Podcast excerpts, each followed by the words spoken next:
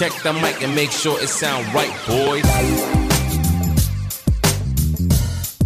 Hello，各位，我是播报员 Steven，欢迎来到指南针。今天呢，要跟各位来讲讲的是在昨天美国时间周二的早上八点半发生的一个非常悲剧的事件，那就是纽约地铁的枪击案。那在美国的周二早上八点半的时候，一台 N 号列车它开进了第三十六号街的车站。列车到站之后，车门打开，突然一个身穿背心、戴着建筑头盔跟防毒面具的强壮男性，他突然走进了这台 N 号列车里面。他往地上投掷了两枚烟雾弹之后，便举起了枪，扫射了三十三枪之后，最后逃跑。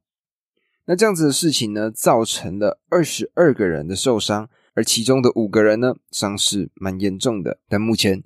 都还没有出现危害生命的迹象，而除了这个枪伤以外呢，有十三个人因为吸入烟雾，或者是跌倒，又或者是惊恐而导致的受伤。那万幸的就是呢，这些人呢并没有出现太大的状况。那这台 N 号列车呢，它主要是穿过工人阶级的社区，这些工人阶级的社区呢，主要是由亚裔或者是拉丁裔的移民来组成。那在这台 N 号列车呢，它在车门打开之后，就看到了浓烟滚滚，而乘客呢也迅速的逃离了现场。在月台层的地方呢，就听到了呼救声四起，地铁的座椅还有地板上都出现了大量的血迹。那这个画面看起来呢，是真的蛮恐怖的。那当然，事件一发生之后呢。不管是医疗团队或者是执法单位，就迅速的来到了现场。他们想要赶快来帮助这些出现状况的人，也想要迅速的抓到这个可能的嫌犯。那目前呢，在经过这一系列的调查，他们首先呢，当然是先把这些受伤的民众送到了医院。那在接下来呢，他们就展开了一系列的调查。那目前呢，他们发现这个案件它的可能相关人。已经被找到了。那为什么说是可能相关人呢？因为嫌疑人他是有犯罪的可能性的，但是这个可能相关人呢，是目前还没有办法明确找到关联性的人，但是他可能对这件事情有相关的可能性。那这个人呢，他的名字叫做 Frank R. James，他今年呢六十二岁，是一个黑人。那他住在费城这个地方。那为什么会以 Frank R. James 当做可能相关人呢？那是因为在 N 号列车现场发现了，例如说他们找到了一张 James 先生的信用卡，他们找到了一副九毫米的手枪、一把斧头跟一桶汽油，并且也在这个里面呢找到了一把租用的钥匙。那这把租用的钥匙，它的承包商在费城，这台车是一台面包车。他呢，在昨天周二的晚间被警方找到了。他距离枪击的地点呢，大概距离了五个街区。所以目前呢，大家的推断是认为 Frank R. James 对于这件事情可能有或多或少的了解。那为什么执法单位会以 Frank R. James 当做可能的相关人呢？除了现场的这些相关证据以外，在网络上找到了 Frank R. James 的过激言论。那这个 Frank R. James 呢？他在 YouTube 上面有一个他自己的频道。那这个频道呢，叫做 Prophet of Truth AT Eight。那翻成中文呢，就是真相先知。那 Frank R. James 呢，他就在这个 YouTube 频道上面，很常会发表他对于一些时事的看法，而通常呢，都是那种长篇大论的演讲。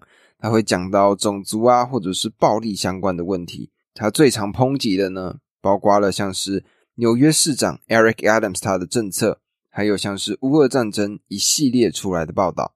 那这些当然听起来可能都还只是一个人在发表一些言论而已。那为什么会让警察警报大响呢？其实原因是因为他在其中一支影片里面讲到了一个非常令人害怕的言论。他是这样讲的：他说，今天如果要在纽约的地铁犯罪的话，基本上。不可能会被抓到。那因为这样子的言论，就让警察感到非常的害怕，因为觉得说，OK，或许这件事情跟你就真的有关联了。所以现在呢，官方呢是出动了很多的警力，想要去找到这个人。那当然，这一起事件是一个非常大的事件嘛，因为在美国数一数二大的城市犯下这样子的枪击案，那当然是全世界都会关注的。而美国总统拜登呢，他也赶快的跟纽约市的一些官员保持紧密的联系，想要了解这件事情的最新发展。而纽约市市长 Eric Adams 他则是承诺说要迅速的找到这一名嫌犯。警方呢，则是寄出了。五万美元的奖金，为了获得嫌疑犯的信息。那当然，这个就牵扯到说，纽约警察他们对于办案能力是不是有那么厉害，有那么强？那当然，根据资料显示呢，其实纽约的警方在办案能力上是非常厉害的。呃，他们可以在几个月，甚至是几分钟内就找到嫌疑犯。那几分钟呢？最经典的案子是在二零一七年的时候，一个自杀炸弹客的案件。那当时呢，一名男子他背着一个自杀炸弹来到了纽约的时代广场。那他呢，想要透过自杀，然后原地爆炸，造成其他人的死伤。但是呢，因为他身上这个炸弹，它的机械结构出了一些问题，所以导致呢，这个。自杀炸弹客，他在拉开他的插销的瞬间，并不是出现爆炸，而是出现了非常浓烈的烟雾。那当时在附近的一个警察，他们就看到了这样子的情况，他就迅速驱离了所有的人群，赶快把这个炸弹拆下来。所以呢，人赃俱获，马上就把这个人抓住了。那这个是几分钟内破的案件，那花了最长的时间呢，大概是在半年，也就是六个月左右的时间。那这个案子呢，是在二零二一年的四月的时候发生了一起枪击案。当时呢，一名男子他在路上枪击了三名女性，分别是两个成年人跟一个小孩。那在警方透过他们缜密的资讯网，还有各式各样的分析，他们在年底的时候成功找到了这位枪手，他在佛罗里达州被逮捕。所以呢，可以看见的事情是，警方在破案这件事情上是蛮有力气、蛮有力量的。所以我认为这个是非常好的一个消息。那像在台湾呢，如果我们今天发生了一个案件，我们会怎么做？不管是行车纠纷、抢劫、偷窃这些大大小小的案件，我们会做的就是调阅监视器。我们会透过监视器里面去找到可能的嫌犯，因为这样子呢，可以缩小我们去寻找他们的范围嘛。那为什么美国的纽约地铁却不用这样子的设备呢？那这个呢，就是他们的漏洞，他们的一个。最新被找到的问题，也就是呢，纽约地铁的监视器很多的功能都不正常。像是纽约有一名不具名的官员，他就在他就在报道的时候，他就在被访问的时候表示到说，整个纽约地铁的系统呢，这大概不到百分之一的监视器可以来做使用。那如果把它想象成台北这样子的捷运站的话，就大概的意思是说。整个台北的捷运系统只有两到三站的监视器可以来做使用。那在去年九月的时候呢，纽约的地铁局他们表示，他们买了最新的四百七十二颗全新的摄像头，他们呢会迅速的把它装在地铁系统上。那当然，这个呢是于事无补，有点太小了。因为呢，根据二零一四年到二零一九年九月的一个报告显示呢，在十个地铁。总共两百二十三个摄像头的这些据点中呢，他们执行了四千两百一十九次的计划检查，但实际上这些检查有完成的比率大概只有六成，所以这四千两百一十九次呢，大概可能只有两千多次有检查，而且这个检查呢还不一定是完完全全的检查，它的完成度其实是十分令人质疑的，所以呢。这个就是监视器它可能会出现的状况，而这里呢，我就想到了两个例子。一个呢是我在国高中的时候补英文的时候，一个老师他在纽约曾经待过一段时间，他就跟我分享过他在纽约地铁上发生的一个听起来蛮令人害怕的事情。那当时呢，他就是在晚上的时候准备要搭地铁，他在地铁的月台上站着等，他离轨道呢还有一大段的距离。那在这个时候呢，列车就准备进站了。那他就突然感受到后面有一个推力。那后来才发现呢，是一个流浪汉推了他一把。那当然，当下他就是直接揍了这个流浪汉一顿，最后就上车了。但如果想想哦，今天是一个力量比较强壮、比较有力气的一个人，他把一个他把另外一个人推下了月台，这个命案他们要怎么去找到可能的凶嫌呢？如果今天监视器系统完全没有作用的时候，他们要怎么去找到可能的嫌疑犯呢？对吧？那。这是那这个那更讽刺的事情呢，就是这件事情竟然发生在纽约，可以说是掌握整个世界脉动的一个非常重要的城市，却发现他们在这个光鲜亮丽的外表底下，他们在这个光鲜外，他们在这个光鲜亮丽的地上层的地方，他们的地下却是呃漏洞百出的。那这个呢，也让我想到的就是第二个点。我在看了另外呃另外一部影集，叫做《纸牌屋》，就是由 Kevin Spacey 他所主演的这部作品。那在这部作品里面呢，他那在这部作品里面呢，主角他是一个国会的党编，他呢透过一系列的政治操弄手段，在政坛上逐渐的消灭对手，从从国会党编。做到副总统，最后去争取总统位置的一个狠角色。那在这里面呢，他们有一段剧情，我准备要爆雷了。他们有一段剧情就是呢，呃，副总统他在呃，有一段剧情呢，就是主角呢他在通往这个权力的道路上的时候，他曾经做过了一些比较肮脏的手段。那呢，有一个记者，他就试图想要把这个。事情给报道出来，这个记者呢，他跟主角有一些不太好说明的关系。那后来呢，他们就决定要把这个记者给杀掉。他们选择的地点呢，就在地铁上。他们就在地铁的月台，把把这位记者推下月台，成功把他给杀死。后来呢，新闻也有特别。那后来呢，新闻也找不到可能的。那新闻呢也找不到可能的罪犯是谁，因为监视器的画面都不够明显。那这个呢就跟这件事情有相关联了。那当然，这个我个人认为是一定需要处理的。我觉得亡羊补牢犹未晚。虽然说亡羊补牢犹未晚矣，但是为什么一定要偏偏在发生事情之后才会去处理呢？为什么一定要在？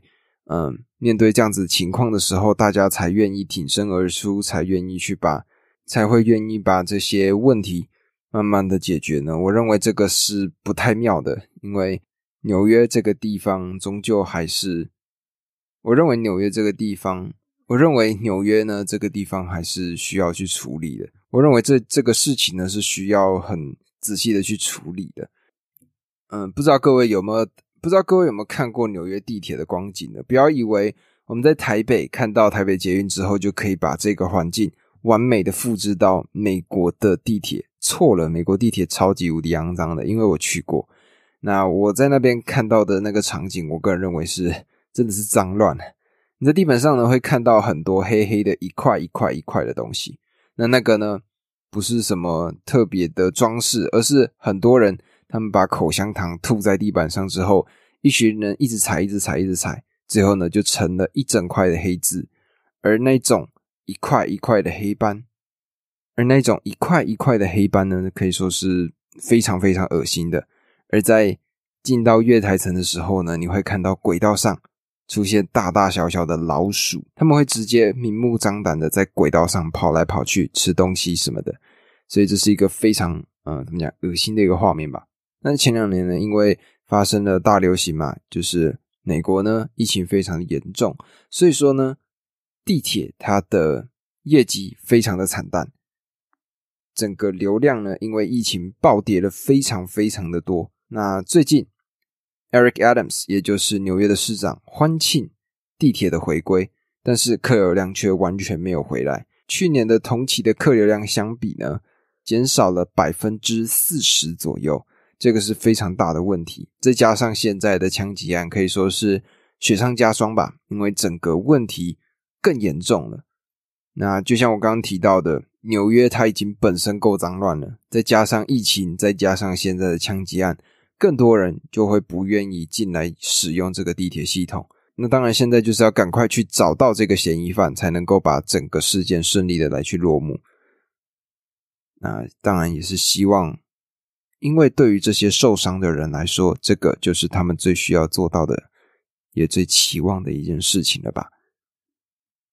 那虽然说，虽然说这边可以，虽然说，虽然说大家都会说什么哦，希望这会是最后一次，但实际上不可能，永远都要等到事情爆发之后，大家才会知道可能的问题出在哪里。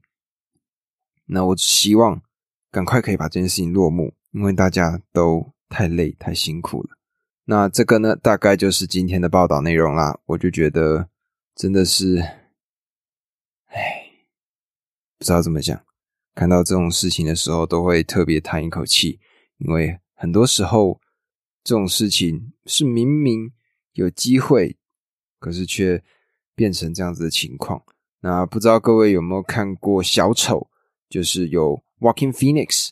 他所演的小丑这部电影，那这个小丑他所讲的这个世界呢，就是一个阶级上流跟底层世界有一个非常明显的鸿沟，这样子的一个世界。那这里面呢，主要搭地铁上的人，大部分都是有问题的，大部分都是社会底层的人。那我个人认为呢，在看。在看到这样子事件的时候，就会让我想到小丑他们所要去刻画那种阶级对立的那种状况啊，永远这些悲剧都会发生在这样子的地方。只能说这个最终还是必须解决的。那希望可以早日得到其他的状况、其他的答案。那我也会在这边继续更新给你们。那这个呢，大概就是今天的报道。那接下来呢，又来到了咱们的 story time。今天呢的故事叫做《慢慢走，我等你》。台北车站，嘈杂的地方，人流涌动，往四面八方流去。鞋子摩擦地面的声音传入耳中，像是。名为“人的河流”的水声，快步走着，我配合人流的节奏，随波逐流。对面人群较少的地方，走来了一对老夫妻。老爷爷身形消瘦，但是硬朗，走路很是稳健，速度跟年轻人一样。老婆婆身形较胖，拄着拐杖，一步一步的慢慢向前。老爷爷就这样折返了好几趟，超越婆婆，再折回来。你走慢一点啦！爷爷准备超越他的时候，婆婆说道。爷爷愣了一下。抓了抓头，伸出手，牵紧婆婆，温柔的说道：“抱歉啊，慢慢走，我等你。”这个呢，是我在台北车站的时候看到的一个小故事。那这个呢，是我在台北车站的时候看到的一个画面。那在那时候呢，就是早上啊，那。我要去上课的过程里走路遇到的。那那时候我是从台北车站准备要搭车搭蓝线去上课。那那时候就看到了这样子的一个画面。那那个阿公呢，他就是一个感觉嗯走路很快、很急性子的人，然后他的步伐很稳健，很像年很像年轻人的样子。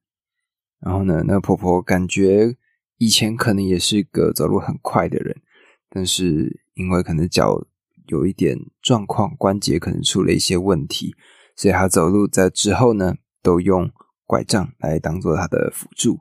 那就是因为这样子，所以她的走路都不怎么快。那我就可以看到那个阿公，他就走一走，然后停下来，哎，看一下婆婆，又折回去，就这样来回了好多趟。然后我就想说，嗯，这个阿公应该是一个非常急性子的人。那这时候呢，那个婆婆就讲到了这一段话，她就说：“你不要走那么快啦，拜托啦！啊，我走这么慢，啊，你这样子来来回回很不方便。”然后那个阿公呢，他就叹了一口气，就牵起那个阿伯的手，然后两个人呢就在台北车站这样慢慢悠悠的离开我的视线。那我觉得不知道，有些时候看到这种老人家放闪的时候，就会觉得说。嗯，感情啊，或者说那种世界，那种我们所看到的那些画面，不管是恋爱的场景，我觉得这种携手相伴、白头偕老的画面才是最唯美、最好看的。那这个呢，就是我自己在台北车站看到的一个画面。那也希望大家看到这个画面之后，可以有一点启发，或者。会心一笑，家里面的老人家是不是也是这样呢？或者说，那些爸爸妈妈在家里面对着自己的小孩放闪，是不是也是这样的画面？那以上呢，就是今天的故事的内容。那这几天准备又有一两天的天气要转凉了，大家呢穿衣服要稍微穿的嗯注意一点。不要感冒了，而最近疫情呢也是相当的严重的。如果大家在路上或在其他的地方，要记得把口罩戴紧，不要中奖了，很麻烦的。那今天的节目呢，咱们就录到这里啦。欢迎在下方留下五星评论与我互动，喜欢的话欢迎关注我的 Podcast 并追踪我的 Instagram 账号。我的 IG 账号呢是 Compass News，C O M P A S S 底线 N E W S。那么今天的节目呢，咱们就录到这里了，我们下一回再见。